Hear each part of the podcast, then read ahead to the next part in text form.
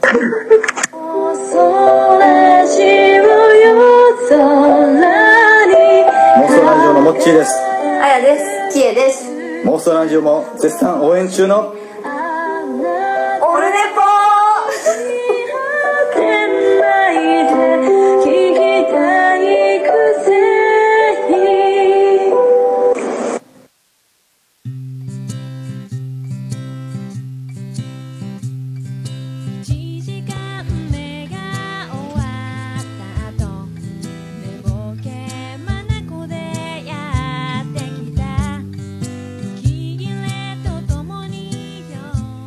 どうもこんにちは。第122回12月10日木曜日でございます。今日は木曜日の収録でございます。え外は雨でございます。雨が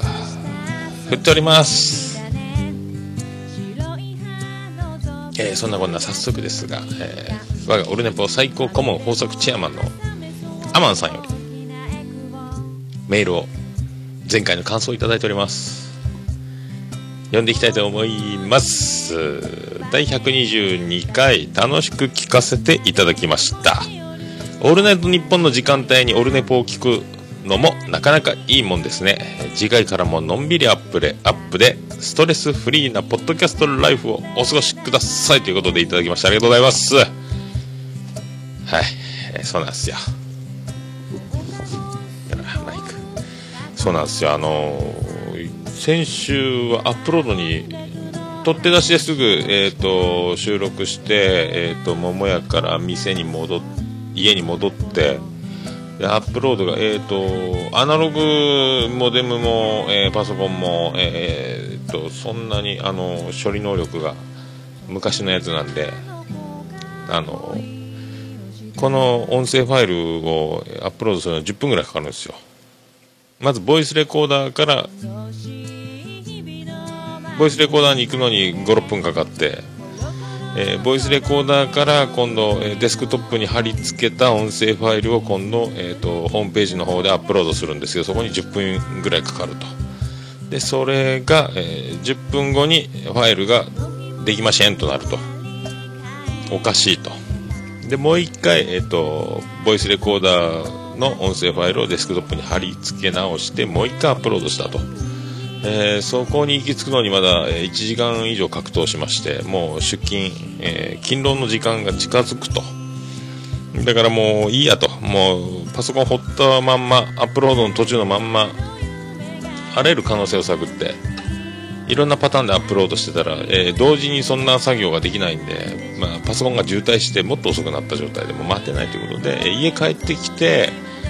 勤労終わって夜中に戻ってきたら、えー、とアップロードされてたんであとは、えー、とそれをオルネポポッドキャストのページの方に、えー貼り付けて GO って配信が夜中と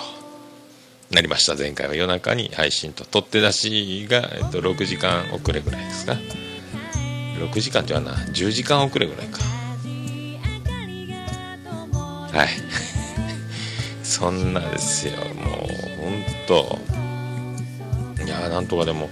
これもあのシーサーブログのえっ、となんですか容量気にしないでいいプランみたいな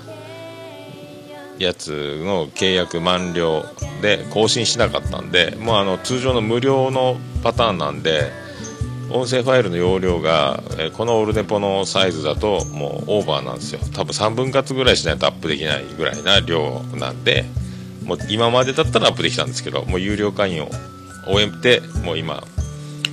オルネポ .com だけをやってるんでもうこのドメインを取得してホームページを作ったやつだけでやってるから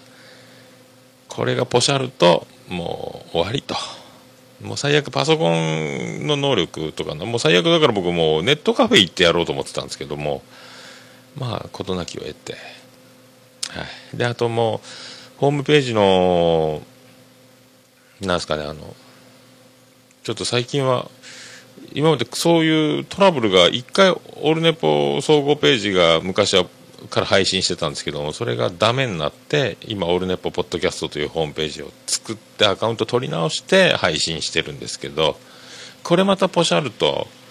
怖いということで今まではやってなかったんですけどもちょっとあのちょっと数字を分かるようにしようかと思ってでもよく分かんないですよ。あの購読者数が、えー、とシーサーブログだったら見れたんですよ。あの何人の方が毎日、えー、と iTunes から再生かけるか分かるんです。よ I RSS フィードがのからのアクセスが分かるアクセス解析。ね、あのシーサーブログだけども iTunes で再生するとその RSS フィードを経由して再生されてますよと。そんなのを、えーと、ワードプレスという、えーとのを使ってホームページを作ってるんでないかなということで探してやったんですけどもよく分かりません。英語ばっかりです。とりあえずそれを装着してみたんですけど全然なんか1とか2とか3とか4人とか5人とかなんでなんかよく分かんないですよ。分かん分からんまんまっすね。とりあえず、でもそれで無事に動いてるんで、まあ大丈夫だろうと、えー安堵、安堵しておる次第でございますよ。で、あの、おかげさんで、えー12月、えー8日をもちまして、えー我々、桃屋、丸12年、えっと、一周しましたありがとうございます。12年経ちました。13年目スタート切りました。はい、えと一周ですよ。えとといえばアイドリングの一期生、えとマリアをご存知でしょうか？メガネかけてた。えー最初中学生だったんですか？どうでもいいですか？えとマリアちゃんね、メガネ取ったら可愛かったんでびっくりしたというね、えーそういうえとマリアちゃんいましたけども、今どうしてるんでしょうか？演劇かなんか、舞台かなんかやってるんですかね？はい。ね。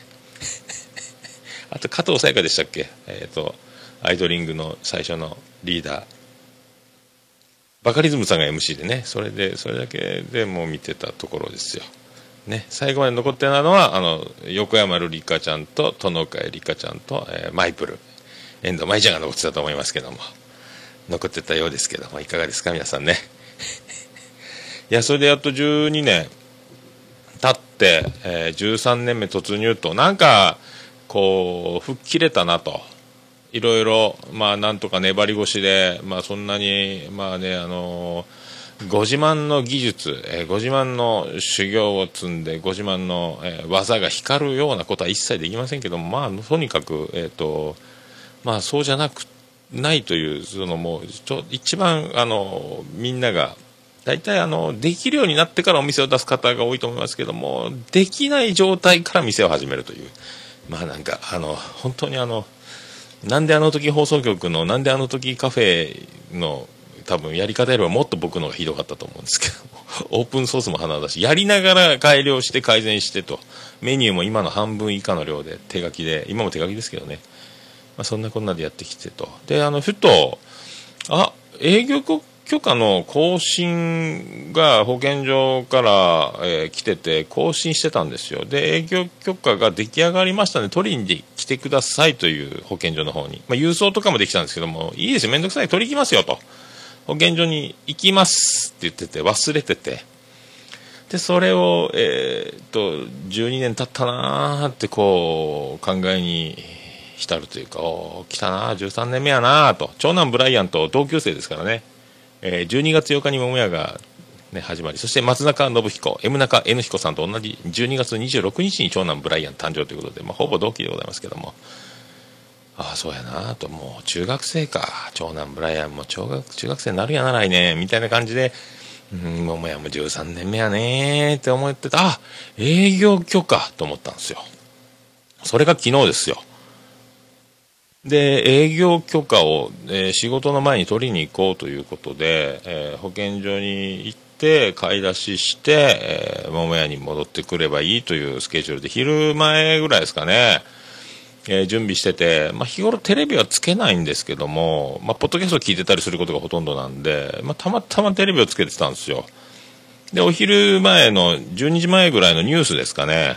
が流れてて、そこのニュースで、えー交通事故のニュースがあってて、まあよくありますよね。あの、よく飲酒運転だとか、あのね、アクセルとブレーキ間違っただとか、交通事故がありましたみたいなことがあったんですけども、えっ、と、同姓同名で年齢も同じででその名前そいつが住んでる近所の町内の事故。でそうそう名前かぶらない名前と。えー、となってまさかと思ったんですけどもですぐ友達に連絡を取って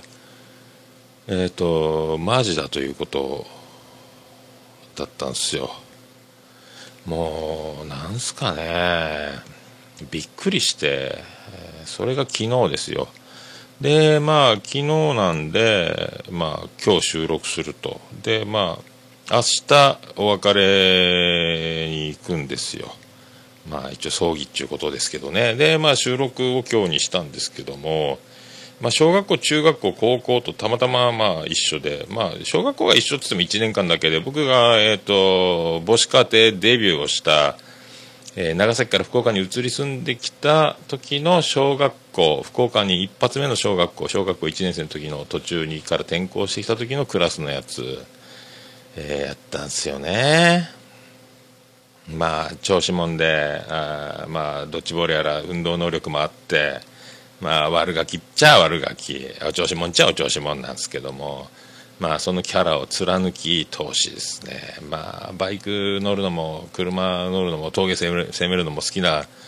まあやつだったんで多分通勤の朝朝方だったんでまあバイクで通勤してたらしいんですよね最近はね。それで行っちゃったみたいなんですけどまあスピードに出しすぎなんですかね。まあ、車とドーンといった。だからもう一瞬のまあ痛いも痛くないも苦しいも苦しくないもない状態であっという間にまあいったんやないかと思うんですけどね。まあねえ。まあそういうこと。まあそんな話をまあするべきかどうかというのをまあこう言った後に、えー言うのもなんですけども、一応言っとこうと。まあ大体あのこう気持ちに正直に向かうというスタイルなもんでね。まあねそういうことだか本当もうねまあ結婚もしてるし家も建てたし、えー娘さんも2人いるしまだ幼稚園とか小学校とかそんな感じや確かね。えーとまあ、どうにもこうにもねもうこれはまあねこう悔やむとか、えー、と心中お察しいたしますとか言ったところですねもう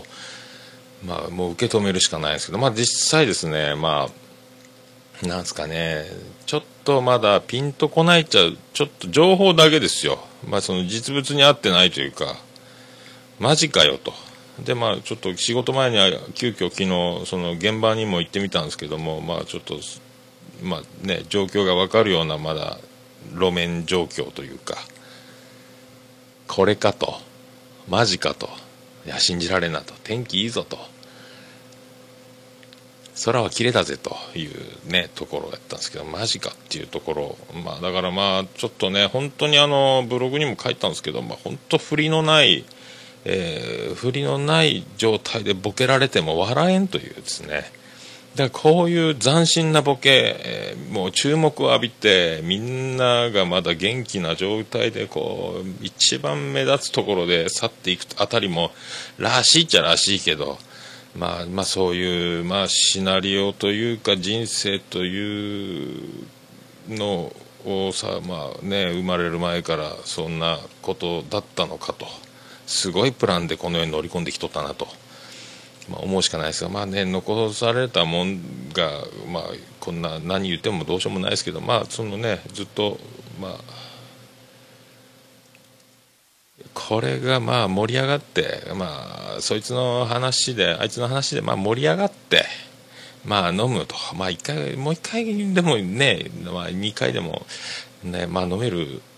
機会があればなと思うんですけどね、まあね、びっくりしますよね、本当ね。まあ、LINE グループも一緒の、まあ、6、7人のグループがあって、まあね、当たり前ですけども、その中で連絡を取り合っても、えー、と既読の人数が1人少ないわけですよね、やっぱね、そういう友達が言ってたんですけども、そのね、1つ数が少ないねと、グループの人数はね、そのままなんですけどね、まあ、まあね、まあでも、これはもうしょうがないっしょ。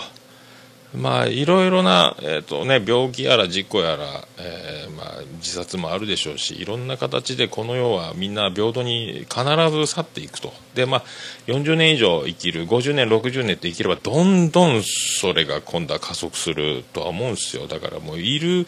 この世にいる限り、まあ、見送り続けなければいけないという立場は変わらないと思うんですけども。ね、もう本当だからあの生きてる間にまあね辛いことやら苦しいことやらあれが足りないこれが足りないとか自分にはあれが必要だ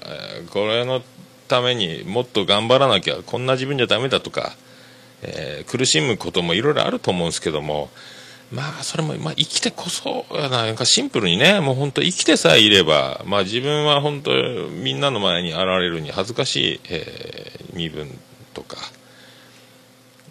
もうねあの隠れたいとかっていう気持ちになる時もあるでしょうね人によっちゃね。でもそれでもやっぱもう生きてさえおればというのは本当にねまああるじゃあるっすもうね。本当ね。まあだからえっ、とこの世だけの感覚で言えばそうですしまああの世に行けばあの世に行き行ったでまたいろいろあるでしょうからまあこの世と中ではまあそう思うしかない。生きてさえいればだからあんまりね、あの、こう、やっぱり、えー不満やら、えーあれが嫌だ、これが嫌だ、なんだあいつはとかいうよりは、まあだから嫌いなやつがこの世を去った時にも、ある程度、なんか似たような感情になるような気がするんですよね。まあ、本当に仲のいいやつがこの世を去っても、まあきついですけど、まあでもね、これはまあもう本当受け止めるしかないんですけども、受け止めるしかないと言ってて、まあ僕もピンときてないのが、まあ実際こう実感が湧いてないのは確かなんですけどね、まあ、まあ明日区切りをつけて、まあまたね、まあ年末ですし、まあみんなとまたワイワイ飲みながら、あいつもやりよったなっていうことで盛り上がる日が来るでしょうから、あいつはだからまあ目立ちたがり屋というか、まあ注目を浴びるタイプだったんで、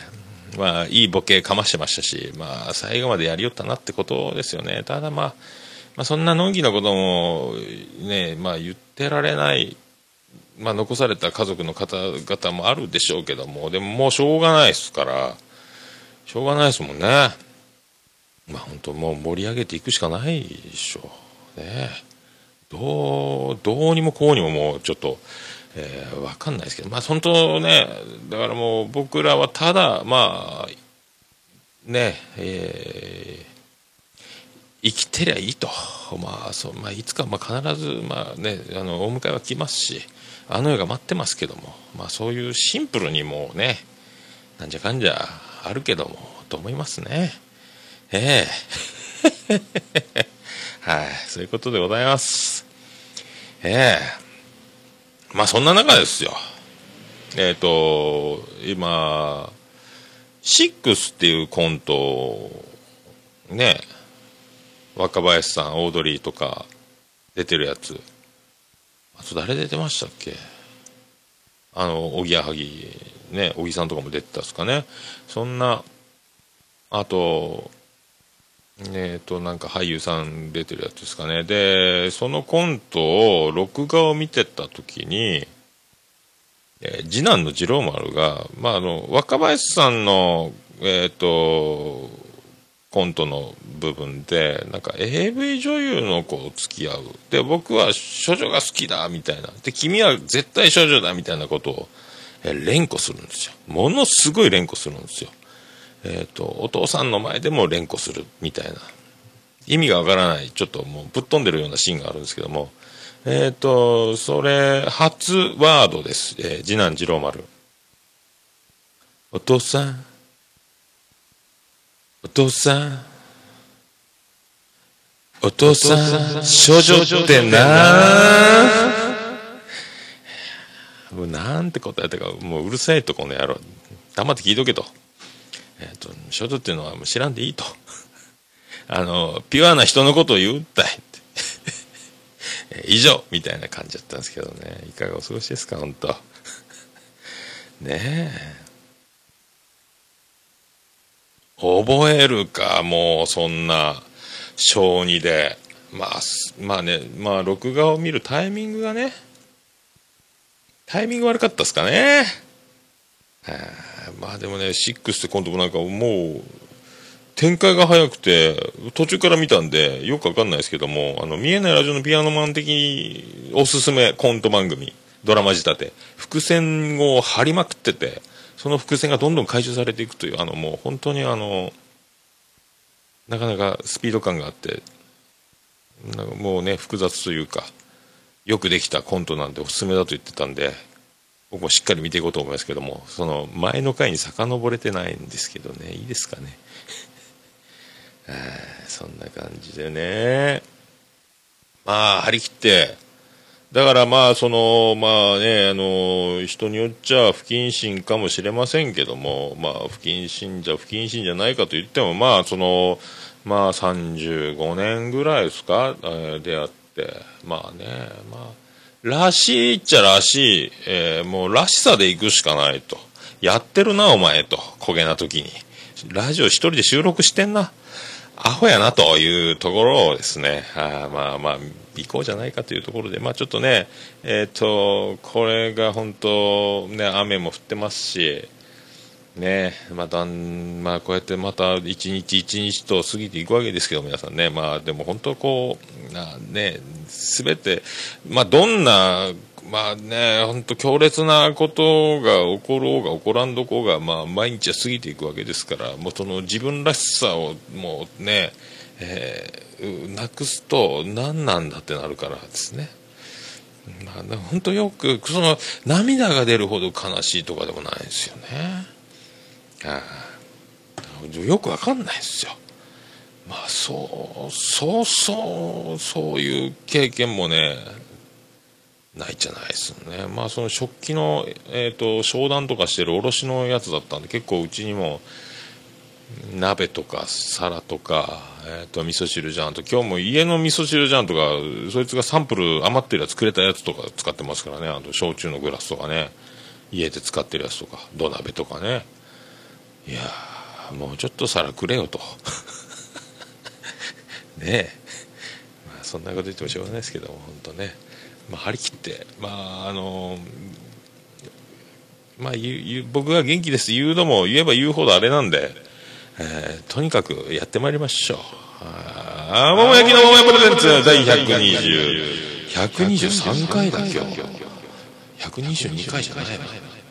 ワン、ツー、スリー。第123回。桃焼きの桃屋プレゼンツ。桃屋のおっさんの。オールデイズレポ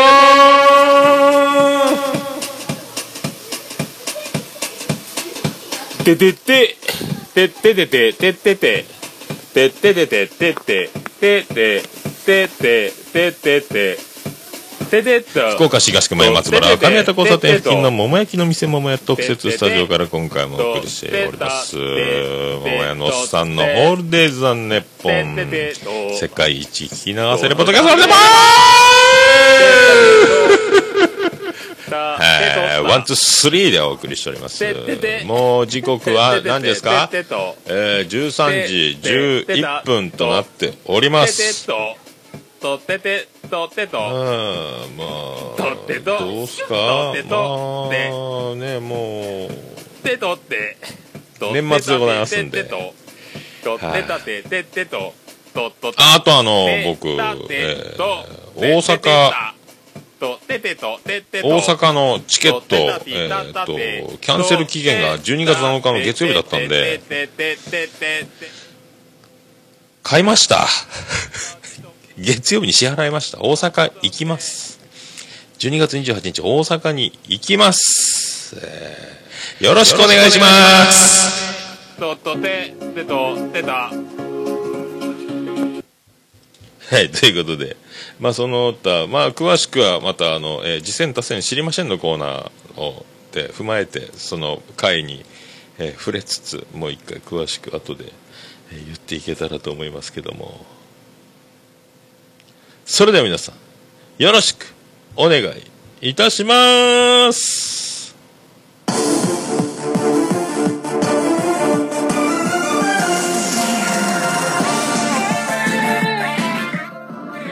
桃桃屋のおっさんのオールデイズ・ザ・ネッポンでは皆様からのお便りを心よりお待ちしております。メールのアドレスは、桃屋のおっさん、アットマーク、オルネポットコム、桃屋のおっさん、アットマーク、オルネポットコム、ホームページのメールフォームからでも簡単に送れます。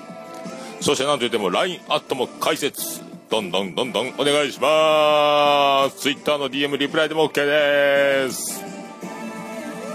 そして我がきの宛先は郵便番号813-0042福岡市東区前松原2-11-11桃焼きの店桃山で皆様の健闘を祈るねえ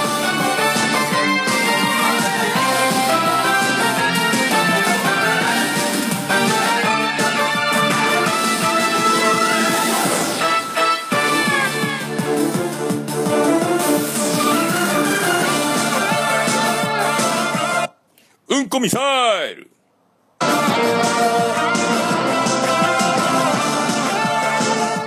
うんこビーム。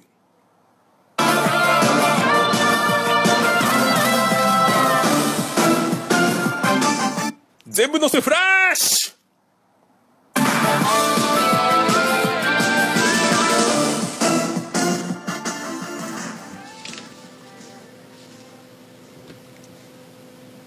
ということでお送りしております。第123回の桃屋のさんのオールデイズのネッポン世界一聞き流せるポッドキャストオールネッポわかめと交差点付近の福岡市東区。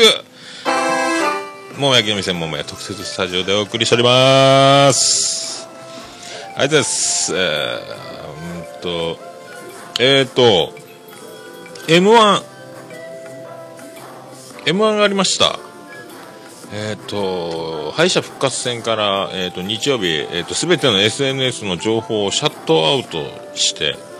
えー誰が優勝したかを知らずに録画を見た。一回ヤフーニュース見ちゃってトレンディエンジェルの、えー敗者復活戦、えー突破というニュースは見てしまったんですけどもうわっと思ったけどそれから我慢して朝の5時までかかって、えー録画、えー CM 飛ばし CM 飛ばしながらずっと見てってーもうそれをですねツイッターで、えー、とつぶやいていくとすごい数になるんで、えーリマインダーにメモしながら見たと。これツイッターでタイムラインを荒らすと夜中にこいつ何考えてんだってなる、ね、あの気にしいですんで、まあ、そういう感じにしてずっとメモりながらですねずっと見てたんですけども。やっぱあの天下試合でおなじみのアインシュタインが出てたんですよね敗者復活戦で。やっぱあの稲田君でしたっけ？あの顔。三日月型の顎。あのそれだけ専用の顔アングルを横から抜くというですね。でも漫才も面白かったですね。あとはあとモンスターエンジンの,、えー、とその伏線回収漫才ですか？凝った作りのやつ、まあ、面白かったですよね。これが敗者復活戦ですからね。すごいわあとチーモン長中もすっごい面白かったですね。うまいですねあの人たちもね。バリうまかったですよ。それとあと、えーそれと、えー学天則のネタで DHC のボケがかぶってましたね。どことかぶったんやったかな。モンスターエンジンやったかアインシュタインやったかその前のねチチーモン長中かどっかどっかでかぶってるんですよ DHC DHC ねツッコミの人がまあ達者やったっすねが学天則ねあとあの相席スタートあのあの女の子もうあれネタやってる時のあの女の子めっちゃ魅力的に見えますねあの子ね本当にあのモテるんやないかっていう感じ見えるんですよねあと衝撃戦隊この人が僕敗者復活戦で一番面白かったですねあの技がこんな技まだ残ってたんやなと思ったんですけど、えっ、と、ツッコミのワードを先に言って、それに合うボケをするというネタをやってたんですけども、あ面白いですね。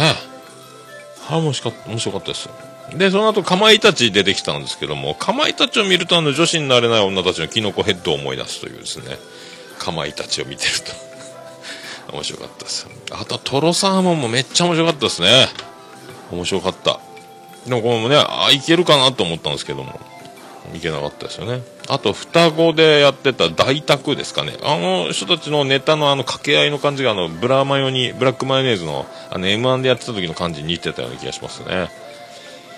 あと、あの、えー天竺ネズミの一番ネタのピークの時に、えー、と多分わざとでしょうね。テレ朝の外でやってたんですけどもすっごいエンジン爆音のバイクか車かなんか知らんけど通っていったんであれはテレビに音残すためにわざとですかね。あと2回ぐらいそんなんでブワーババババババババババーン言ってましたもんねそれの時にちょうどいいネタのピークで一番いいところでそのエンジン音がかぶってきたっていうあれわざとでしょうねって僕思ったんですよ、えー何者かのあと東京ダイナマイトもクソおもろかったっすね。あの人たちやっぱすげえわ。やっぱ面白かったっすね。声がいい、あともうあとさらば青春の光も面白かったっすね。みんな面白いっすね本当ね。あとやっぱ m 1それで本編始まっていくんですけどもえっ、とねやっぱ今田耕司さん MC で出てきてで上戸彩ってすぐ呼び呼ばれたんですけども上戸彩ちゃんがすぐ出てこないというあの間が怖かったですね。はい、本編。本当本当文字は上戸彩って出てるんですけども本人はあでもずっと出てくるの怖かったっていうのとあとあと過去振り返り映像 m 1の過去の歴史を振り返るときに、えー、と満点が出た笑い飯のネタの多分鳥人の時やったですかね、えー島田紳介という文字が出てそのパネルがひっくり返って100点って出るんですけども100点と出ても島田紳介の映像は一切出ないと。もう名前の字だけは出すんですけどね。まあねあの人がまあね創始者みたいなもんですから企画してね。でも顔は出さないと吉本も徹底してますよね。であのメイプル超合金があんなに面白いと思いませんでした。すっげえ面白かったですね。であのバカよあなたもあなたはもう めっちゃぶっ飛んどったっすね。大丈夫？大丈夫？大丈夫？みたいなこと言う。あれ面白かったな。あとスーパーマラドーナも面白かったっすね。あと和牛もすごかったですね。あの究極の言い訳っていうんですか。あああれ面白かったですね。前もあの「ザ漫才の時も面白かったんですかね。確かね。あれ和牛好きやなーってまっちゃんがつぶやいたで松本人志がツイッターでつぶやいたでおなじみのね。であとその3位までが、えー、と決勝ファイナルステージに残る3組だから、えー、と4位になった瞬間に敗退さよならということになって3位までが暫定ボックスで待つみたいなね。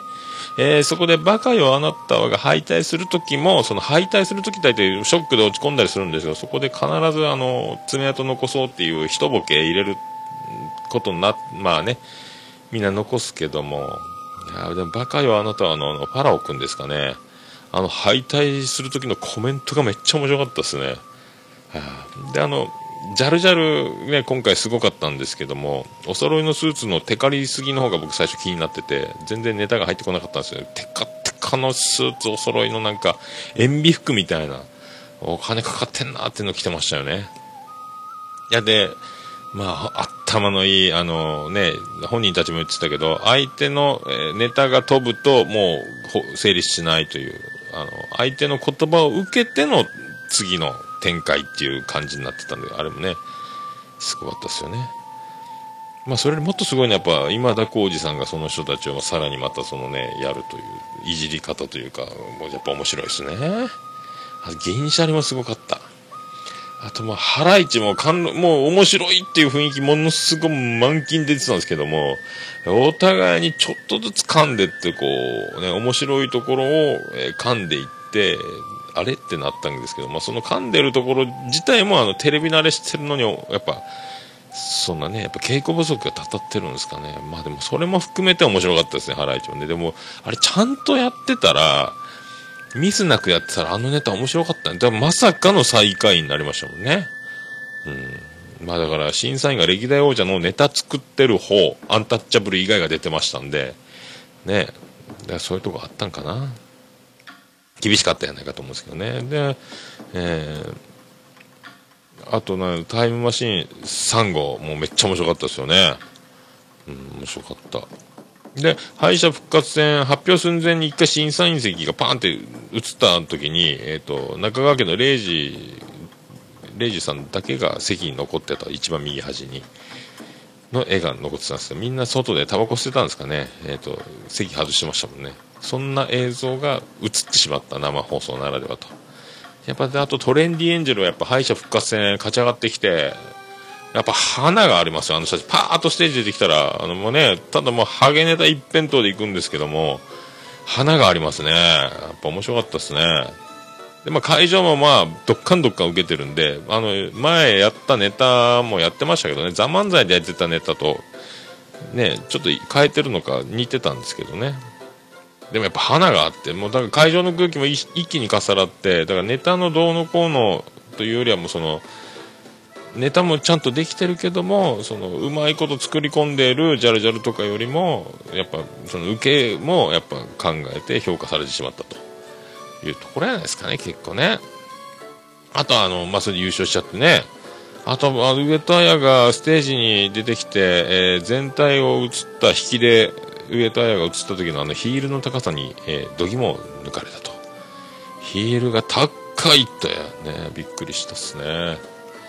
で、あの、優勝コメントで、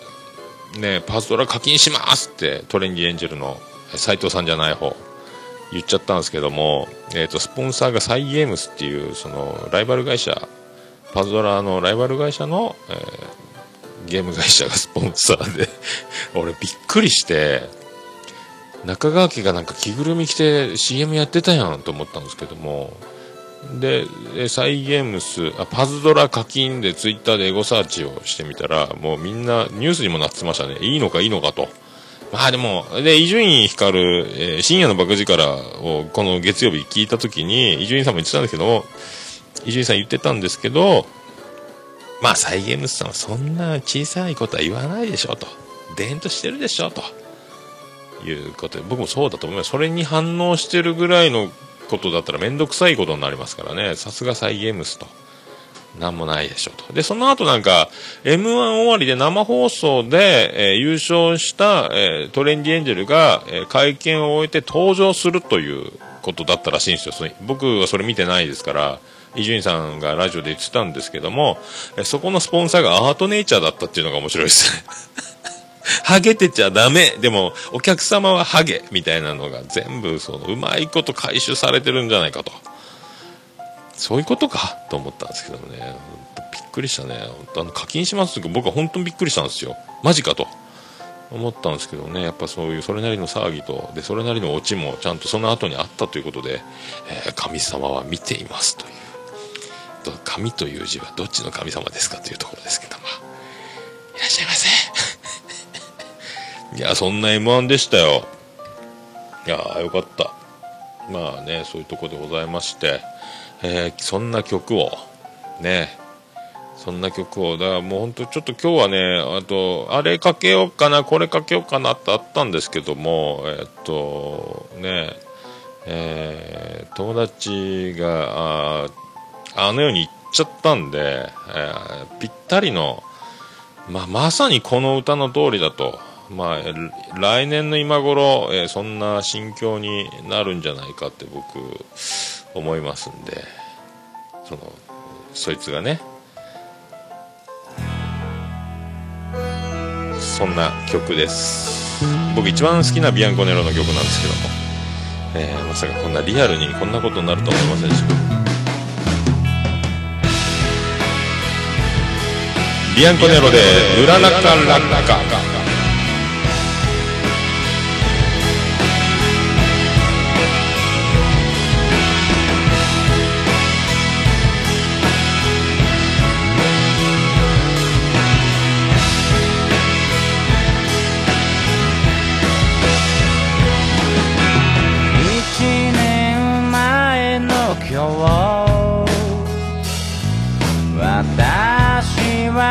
突然死にました。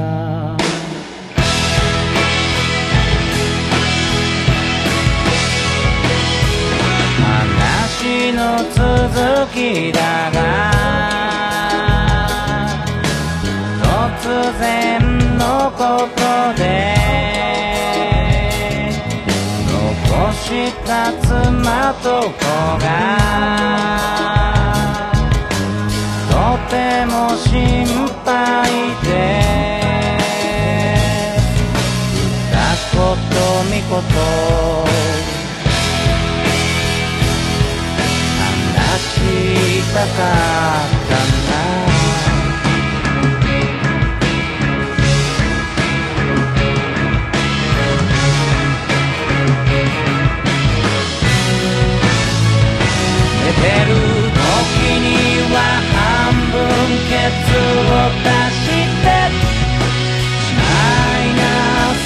ケツを変えている。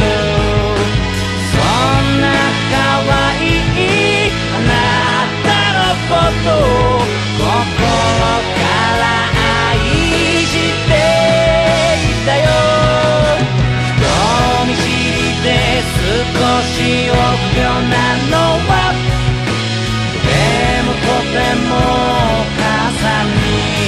ている。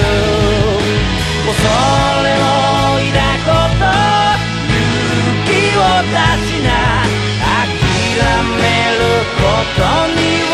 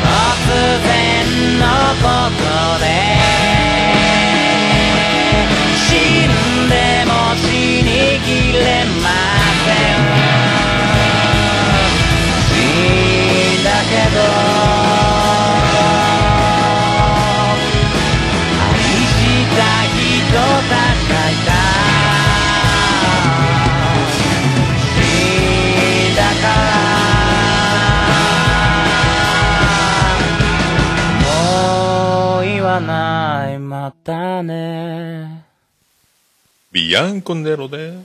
うららか落下でございました。臭くなったらそれへです。へでスープ桃井のさんのオールデイズ・ザ・ネポンプ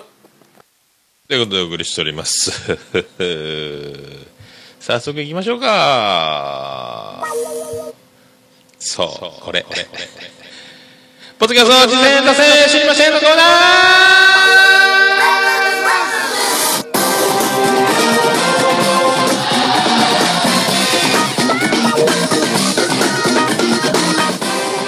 はい、やってもらいました。42分経っちゃいました。このコーナー、そんなの通り、ポッドキャストの、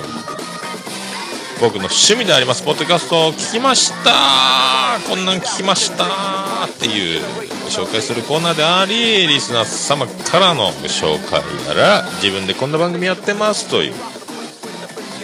自薦と、そして、ポッドキャスト、ポッドキャスターたちの出会いの広場、交換日記的な場所でございます。ということで、今回も、今回は、えーっとですね、まあちょっと木曜日ということで、モッチーの、えーおすすめポッドキャストのコーナー、えーフライングスタートしてしまったんで、多分間に合ってないと思うんですけど、申し訳ございません、本当。えー次回、次回、もし、あのね、お手すきの場合はいただきたいと。思っております。いきなり今日アップしてたら藤本さんもびっくりすると思うんですけどね、やられたと思うかもしれないです。一応、やんわり明日になるかもっていうツイートはしてたんですけど、まあそういうことで、えーっと、えー我がオルネポ最高顧問豊作チェアマンのアマンさんより、あの、いただいております。読んでまいりたいと思います。えー、ネロ団、オトパンさんとのコラボ会、必聴です。いつもは女子3人のトークなので、改めてアルさんだけの声が最高に可愛いです。伊達に有村を名乗ってません。かっこ、なお、他の2人をけなしているのではありませんのでご了承くださいということですね。そうです。有村あるちゃんことあるちゃん。ネロエキセントリック歌劇団のあるちゃん。有村あること、あるちゃんが、えー落としたパンと茜雲の落としたさんですかね、えーの、えー50回記念50回記念放送ですか。でコラボされてるんですよ。でネロ団ネロエキセントリック歌劇団の第10回目という放送。でこれ僕のポッドキャストのアプリが悪いのか、えー、とネロ団の方は14分しか表示されないんですけど、えー、と多分同じサイズ入ってるんですよね。40分ぐらいですかね。落としたパンと茜雲さんの方がえっ、と音質がスカイプの感じがあるちゃんの声が綺麗に入ってるんですよねまああの落としたパンと茜雲の方で聞いてもよし、えーネロエキセントリック歌劇団の方から聞いてもよしですけど、えっ、と、両方、えっ、と、今回ページに貼っておきますんで聞いてください。まあ、本当あの、あるちゃんの声は、えちょっと艶があって可愛いんですよ。で可愛い子、えー声がね、もう本当なんですか、えー湿り気を帯びた声といいますか、まあ、ざっくり言うと、まあ、エロいんですけど、えっと、ネロ団の3人で喋ってる時は、えっ、と、ね、際立って、まあ、幼馴染っていうのもあるんですけども、ねそう、そこまでね、まあ、可愛い声は可愛い声だなっていうだから男性とマンツーマンで喋ってると、まあ、すごいです。まあ、でも言ってることの内容がですね、まあ本当すごいんですよ。あの僕も聞いたんですけども本当ねこの可愛い声でどえらいこと言ってます、えーでもあの僕もあの同じ気持ちです。はい。共感激しく、えー同感です。はい。やっぱですね味が映るのは、えー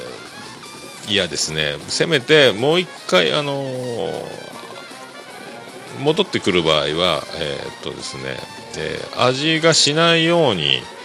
え配慮していただくということで、一回あのその辺をですね、え体中を使ってですね、あのこう体中を舐め回って、えー薄くした上で、えー口に戻ってきた方がいいんじゃないかと。するとちょっと味が、体中に、えー塗りたくることになりますんで、え体中がその、まあ、あのね、え味わいというか香り、風合いになってしまうんですけども、まあ、お互い男女ですね、え最後そういう、えテイスティング行為に入った時は、まあ、それぐらいの気持ちと。あとはもうそれ以上の、えー盛り上がりの時はもうね、夢中になってればいいんですけど、どっかでね、なんか、ね、あの、なんすか、ちょっとした、えー口移し的な、えーマウス2マウス的なのとちょっと違う、えーね、本当なんすか、餃子を食べた、うん、後は、ね、ちょっと不安だなっていうのに近いんですが、そんな話、まあ、味が移る話よくわかりますね。えーお互いに、まあ、直後はやめときましょうかと。まあね、まあそういうこともね、本当総合してですね、そんなこともちゃんと言うというところ、まあ、あるちゃんのいい子やなっていうのがもうね、存分に発揮できると。ね本当にそういう思います。まあ本当ね、可愛い子っていうのは、それなりに、それなりの男が、まあ挑み続けて去っていくということを繰り返すんで、まあいろんなですね、えーことがあると思います。えーそういう経験をいろいろすると思います。ね。ほんとね。まあでも、おじさんの話とかもしてたんで、まあ、僕と変わらないぐらいの年齢のなかなかな、えーね、あのいろんないろんなリーグで交流戦をしてるんじゃないかというねあのウィンターリーグにも行ってるあの筒香のようですね。あのいろんな野球に触れるということは大事だと思いますので。あと本当本当あのトンネルズのおならじゃないのよおならじゃないのよ。ちょっと空気が入っただけ的なやつ。あれをリアルにやっぱ知ってるか知らないかっていうのもあるんでしょうけども、まあ、ああいう不思議なね、ありますもんね、本当、あるちゃん、そういうこともちゃんと言ってくれるっていうのがすごいっす、あ皆さん、そういうところで、えーまあ、あの前回にも続きますけどね、本当、女性用の、えーアダルトビデオを見たりとか、まあ、こういうあるちゃんの声とかを聞いて、男性の方々はもう本当ね、えー優しく、えーね、謙虚に、森脇金次も言っております、素直、謙虚、感謝でございますね。そういう風に挑んでいただきたいと 思いましたね。本当ね、これはすごかったわ、あるちゃん。衝撃やったわ、本当でもこれ皆さんあのどっちもどっちもで聞いた方がいいかもしれないですね。ロランでも落としたパンと赤ネギもどっちもね。はい、よろしくお願いします。はい。まあそんな感じで、えー聞いておりましてえーっと僕ちゃんが聞いた僕ちゃんって。えーボンラジオもろもろの感想という、えー11月23日配信の回ですね。本当あの、こけしたちをカステルを目指せっていう回やったですね。あと、だから、琴乃ちゃんのお店にパルさんが来た、パルさんが来たって言ってましたけども、あの、パル内藤さんが来たんですかね。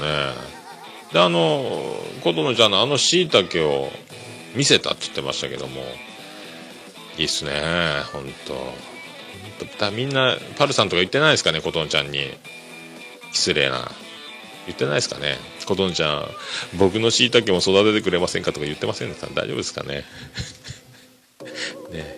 栽培してくれませんかとかいうことを言ったらね本当に切られると思いますよ本当ねそれだけ気をつけてくださいね。あと見えないラジオ9の9 143回ですね本当。えー、本当もやしさん長いわっていうやつですよ。優しい死に方とかやってましたけど。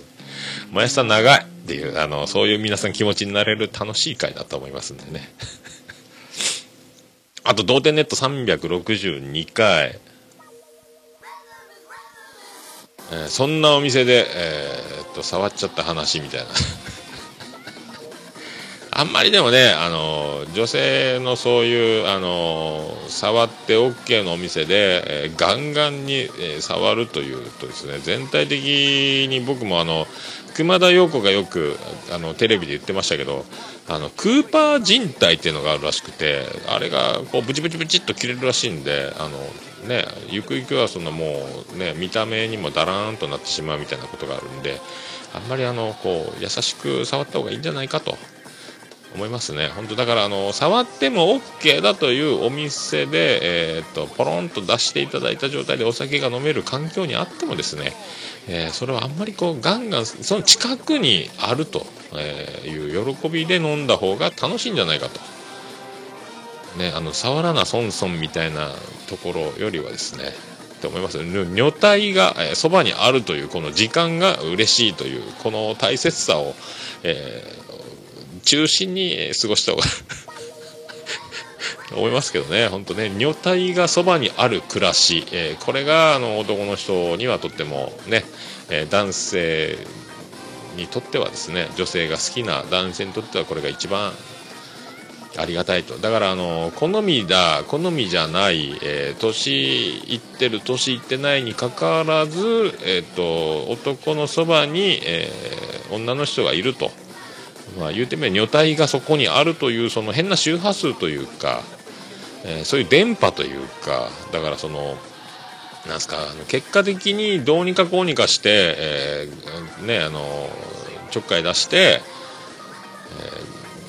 ー結合するというのを、えーゴールとしないでも多分いい体にいいんじゃないかと僕思ってるんですけどね、はい。何を言ってるんですかね。だ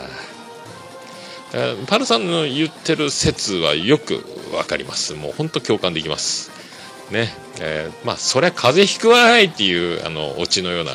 えー話だったんですけどね、すっごい壮絶なスケジュールで、名古屋行った話ですよね、これね。はい面白かったですね。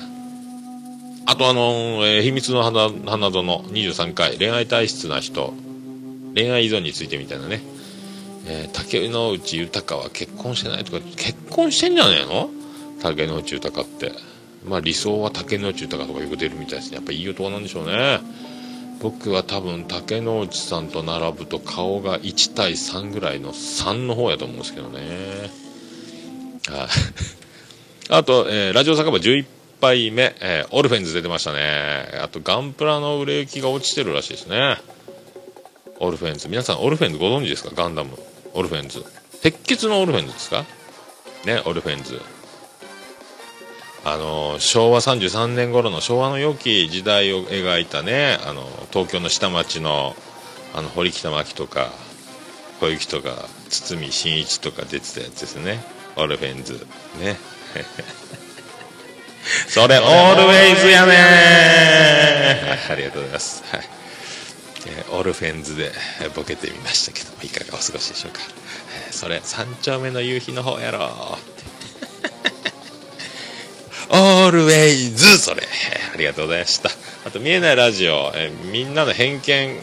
のやつ？9の10のやつですかね。はい。に聞いたと。以上。偏見格言ですか。あと1000年ただの僭越ながら42回、えーやっぱり途中でちょっと多田さんの声がだんだん小さくなってってあの、えー千年さんの面白いエピソードの後からだんだん聞こえなくなっていくという。やっぱりあれボリュームなんとかならんもんですかね。面白いんですよでも。絶対聞いた方がいいですよ。で本当多田さんが、えーこんな感じで喋ったりします？声にならないぐらいのスピード。こんな感じで喋る場面があります。よろしくお願いします。千年さんは声でっかいですよ。もうさすが元芸人さんって感じ。このギャップも面白いですよね、えーそんな感じでお便りを読んでいく時もありますんでよろしくお願いしますあと見えないラジオ9の11、えー急げ目の偏見格言ということで。ね。すごいね。な名探偵コカンって。もやしさんね。何？女の子ここかな？これだなっていう。名探偵コカンえーそんな回やったらしいですよ。もう何やったっちゃろこれ。あと中金ラジオ30中近東ラジオ39回。オルネポ会ってまた出てましたね。なんかでも本当オルネポ会って言ってましたけど、まあ、ポッドキャスター会だったんですけどね。11月2日の。まあ改めて今思うとすっごいメンバーが集まってたなっていうね。ああ思いましたね。ありがたい話だったですね。本当。うん。すごいでございます。みんななんかもうあの中近東ラジオってあんだけわちゃわちゃ人数出てるのにそれぞれ声質が違うんで誰が言ってるか分かるっていうのが面白いですよね。あであのやっぱねひさんがあのツッコミがもうあの、ね、後輩にツッコミを入れるかのような口調になってるあの力パワーバランスっていうかあの辺も面白いですよね。均等割りになってるというかね年年功序列を無視したあの流れというかまあそれが面白いとこになってるんじゃないか。あとは、えーボンラジオ関西対関東。琴乃ちゃんがいない回ですね。前ちゃん前島さんですか、えーなんか琴乃ちゃんとデートをしたと。星さんも同伴でと。非常に羨ましい、えーご報告いただきましたと。あと朝カレー右京のことは分からん。夏に収録したやつであれ生徒がおるねと思ったんですけど渡米前に撮ったやつを公園で酒飲みながらやってたみたいですけどね。まあ、あの怖い話が始まったんで僕夜中に店の片付けしながら聞いてたんで、えー、とちょっと1回止めましたけど えーと笑い貪欲な3人でやってましたね。3人でもう1人誰やったっけ？やってましたよ。ああまあ元気がいいよね、うん、あとは小座の耳汚し130話。大人文字子供子供文字ということで字は心を表すっていう。いう話だったんですけどそれをメモってる俺の今字がですね私の字が一番やばいと思ってますけど、はい、あとラジオ酒場え12杯目大阪ダブル選挙、ね、ネタバレの回ということで。そしてまた、えーね、オルフェンズということで。でウーロン茶を飲んでましたね。ジンさんですか？ウーロン茶飲んでました。ウーロン茶の利益率ということで儲けるという話を。まあでもね利幅を考えるとそのビビたる金額なんで利益率だけを考えたらウーロン茶ありがたいですけどもそれはねもうちょっと根の張る、えーいくら入ってくるかっていうところ率じゃなくてねそういうとこもやっぱ僕は大事じゃないかと思ってますけど お店やってると。ね。ウーロン茶も100杯200杯飲んでくれるのはいですけどね。1杯2杯じゃですねもう何十円の世界ですから。何百円の世界ですか？ね。それよりもあのね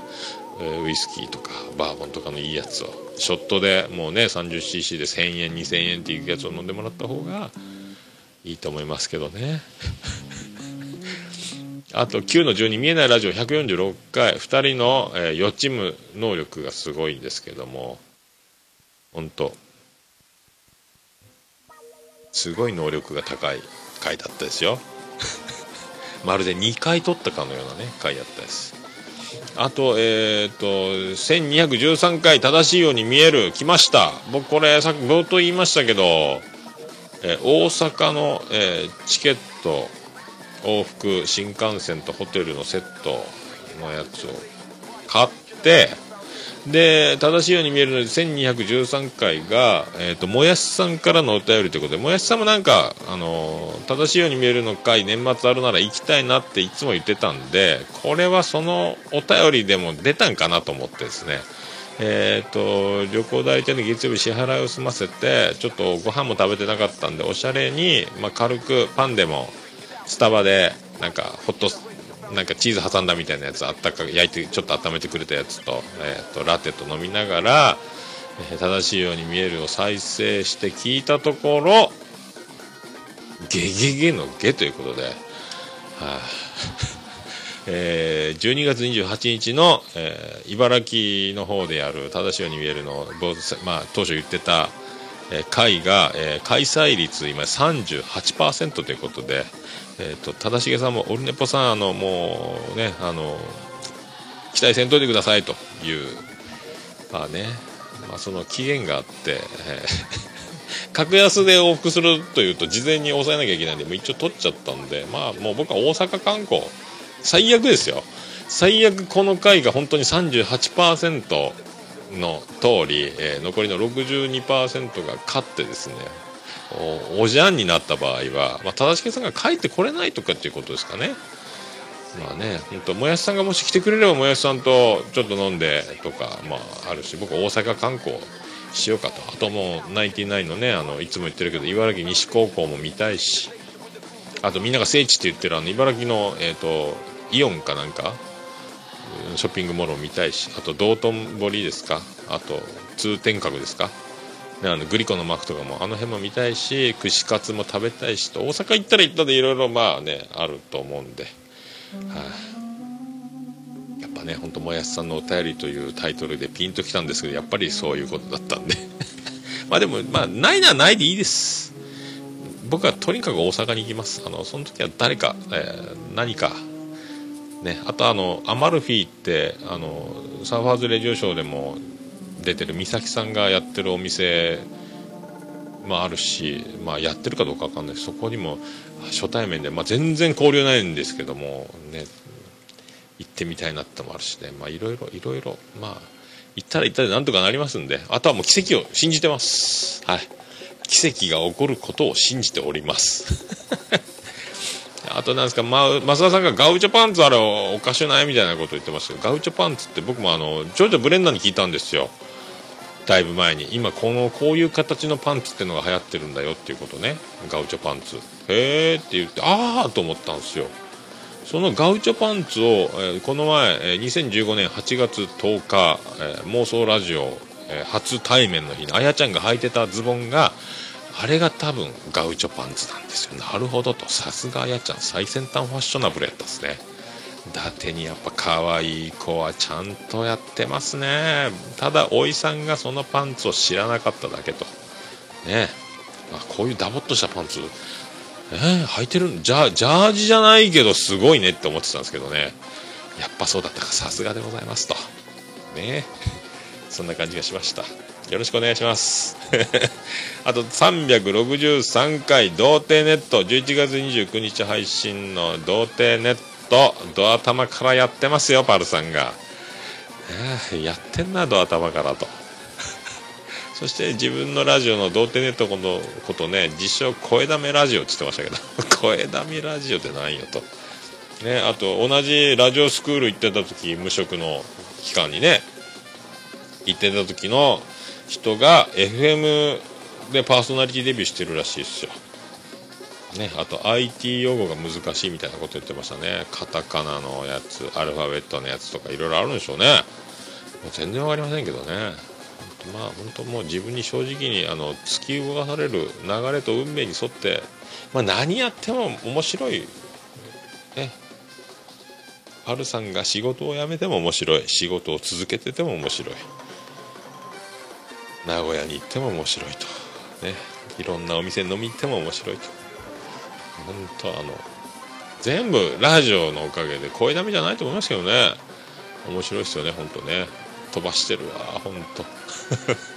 あと、ドヤ声ラジオ139回、最近彼女とできたやつ2、みんなで下ネタ言っちゃいなよっていう回やったですね。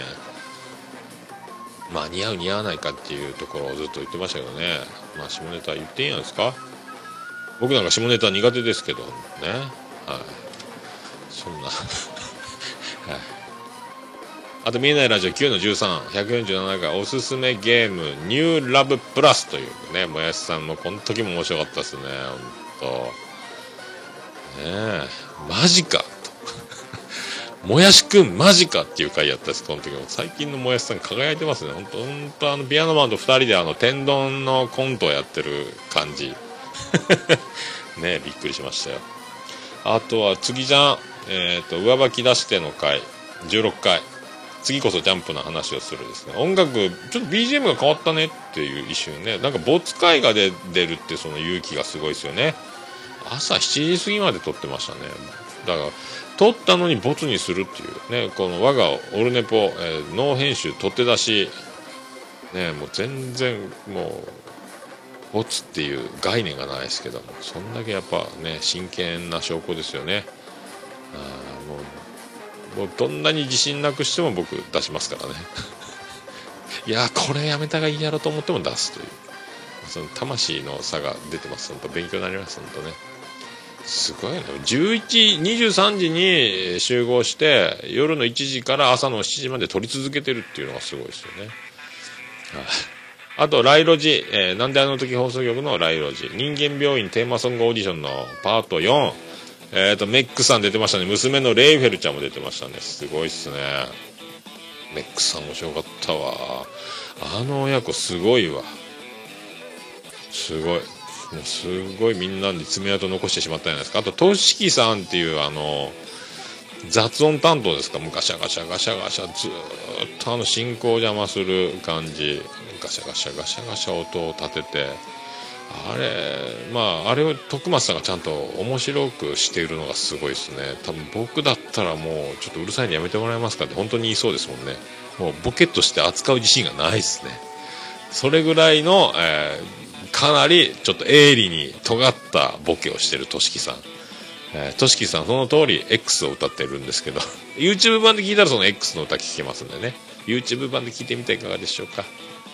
あとあの四十からさんの声が若々しくてびっくりしましたね。四十からさんの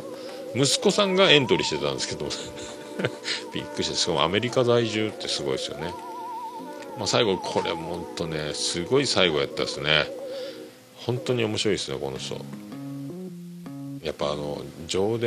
兼プロデューサーとやっぱ徳松さんすごいわ。あのガチャガチャなやつ状態をちゃんと面白くちゃんとするところがすごいですよやっぱね。プロやな。本当にプロやなと思いました。はい。えーとあとおもれき116回お便り特集紹介しきれず次回もお便り特集となります。すごいっすおもれき。そんだけお便りが来てるというね。やっぱもうすっごい今総合ランキングでも上の方にいますからねおもれきね。ほんとなんかあのよろしくお願いします。ケリーさんよろしくお願いします。あと、えー第28回イエローイエローハッピー。このライオロジーにも出てた川崎イエローさんのね。えーここに我らのオルネポ最高顧問豊作チェアマンのアマンさんがお便りを、えー登場紹介されてましたね、はい、面白かったっすよ。あと246回デストロイラジオ。なんであの時カフェをデストロイということで、えージョンジ君が料理長でなんかコンテストで2位になったことがあると。フレンチかなんかで。すごい腕ですね。だから本当ね。いけるんじゃないですかこれ。でもあんまねここに主軸を置いて働くわけじゃないんで仕込んだものを徳松さんが、えー、と仕上げて出すという状態らしいんで、まあ、そこがどうなるかですよね。なんかいろいろ欲しいもんもなんもいろいろあるっていうんで本当ねうちの余った皿とか送りましょうか。割れ物送るの難しいですかね。まあ本当ね僕もあのある程度資金があれば本当協賛したいというかスポンサーになりたいぐらいありますけどねなんであの時カフェは。本当あの今ね我が桃屋も13年目ということでもう毎日負けられない戦い、えーもう自転車自転車営業してますね。創業ですけどいつかなんかね本当行く時があったら本当皿でも持っていきたいぐらいですよ。もし足りなければね。まあ、そういうとこです。土鍋とかもいっぱいあるんでね。特勤マッシュ47号ということで徳島の美味しいもんと補欠のキャプテンの話出てました。徳島なんですよね特勤マッシュ。僕よく分かってませんでしたけども関西かと思ったんですけど。すごい面白い。プロですねあの人たちね、まあ、補欠のキャプテンってすごいよって話とかもやってました。はい、あと妄想ラジオおすすめ映画と DVD ということで。はい。やっぱねお相手は私モッチーとはいかっくんですみたいな始めるんですけどもかっくんが、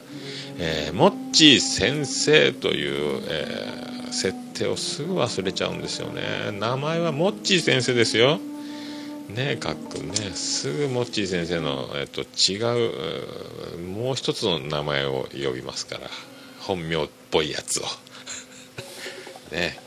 一応手をねかっくんまあそれだけですよね。モッチーって言ってますよ紹介する時最初に、ね、あともうこの回のキーワードはハサウェイっていうのとあとまポンプっていうところがこの回のキーワードじゃないですかね。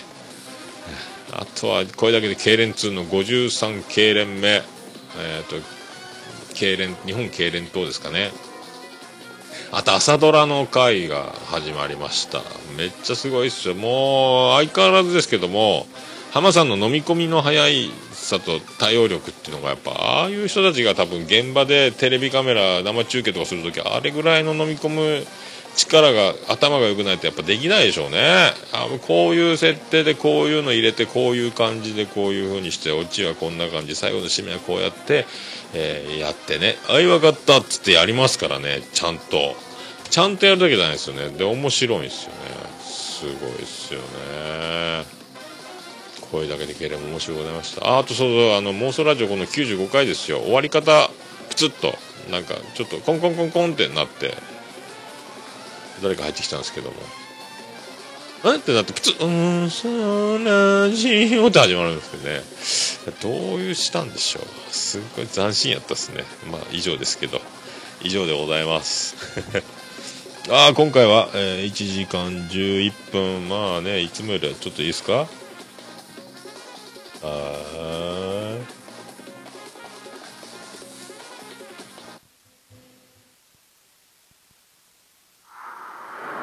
ということで何か皆さんおすすめございましたらメールをいただければと思います。あとホームページの方メールフォームもご利用ください。あと LINE アットもございます。Twitter の DM でも OK です。よろしくお願いします。あとメールのアドレスは桃屋のおっさんアットマークオルネポドットコム。桃屋のおっさんアットマークオルネポドットコムでございます。おはがきは直接桃屋の方にも送れます。郵便番号813-0042福岡市東区前松原2の11の11桃焼きの店桃山で。よろしくお願いします。クリス・ペプラーです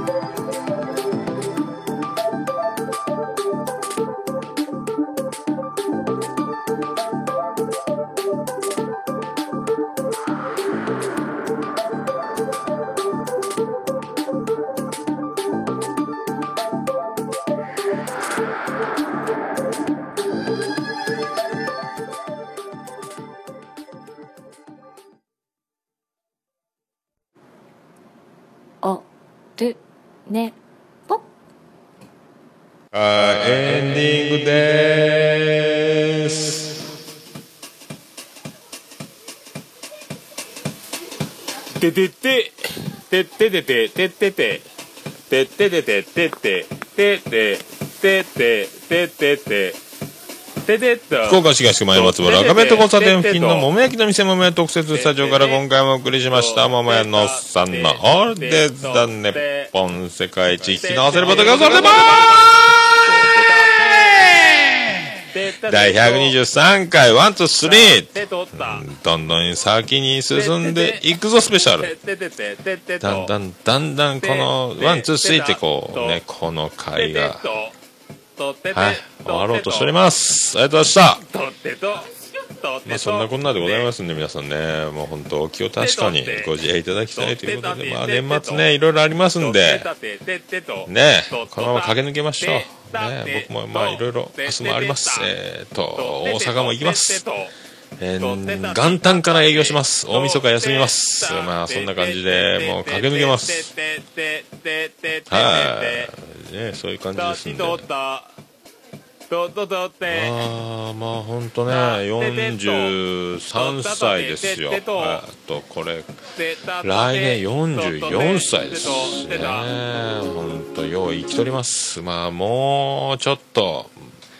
長生きを目指して7080まあそこ軽々と元気にまだ現役で仕事してるぐらいの一生、えー定年のない現役自営業。ここを目指して僕はやっていきたいと思ってる所存でございますんで張り切っていきましょう。まあそんな感じで「オルネポ」エンディングテーマでございます。よろしくお願いします。それではそんな曲そんな曲でお別れしましょう。バービーで岩崎ちゃん。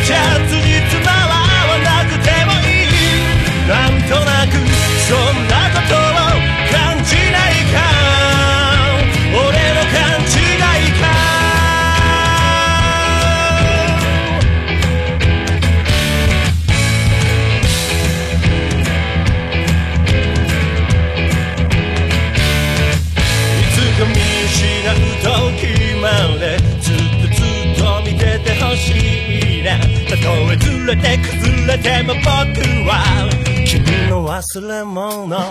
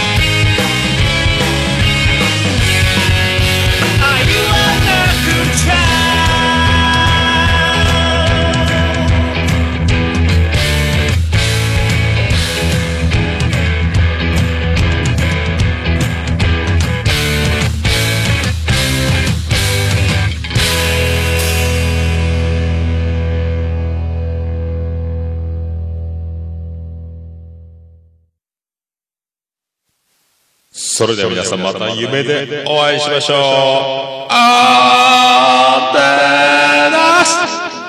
でーすあざす東区若宮と交差点付近から全世界中へお届け。桃屋のおっさんのオールディーズ・ザ・ネポー。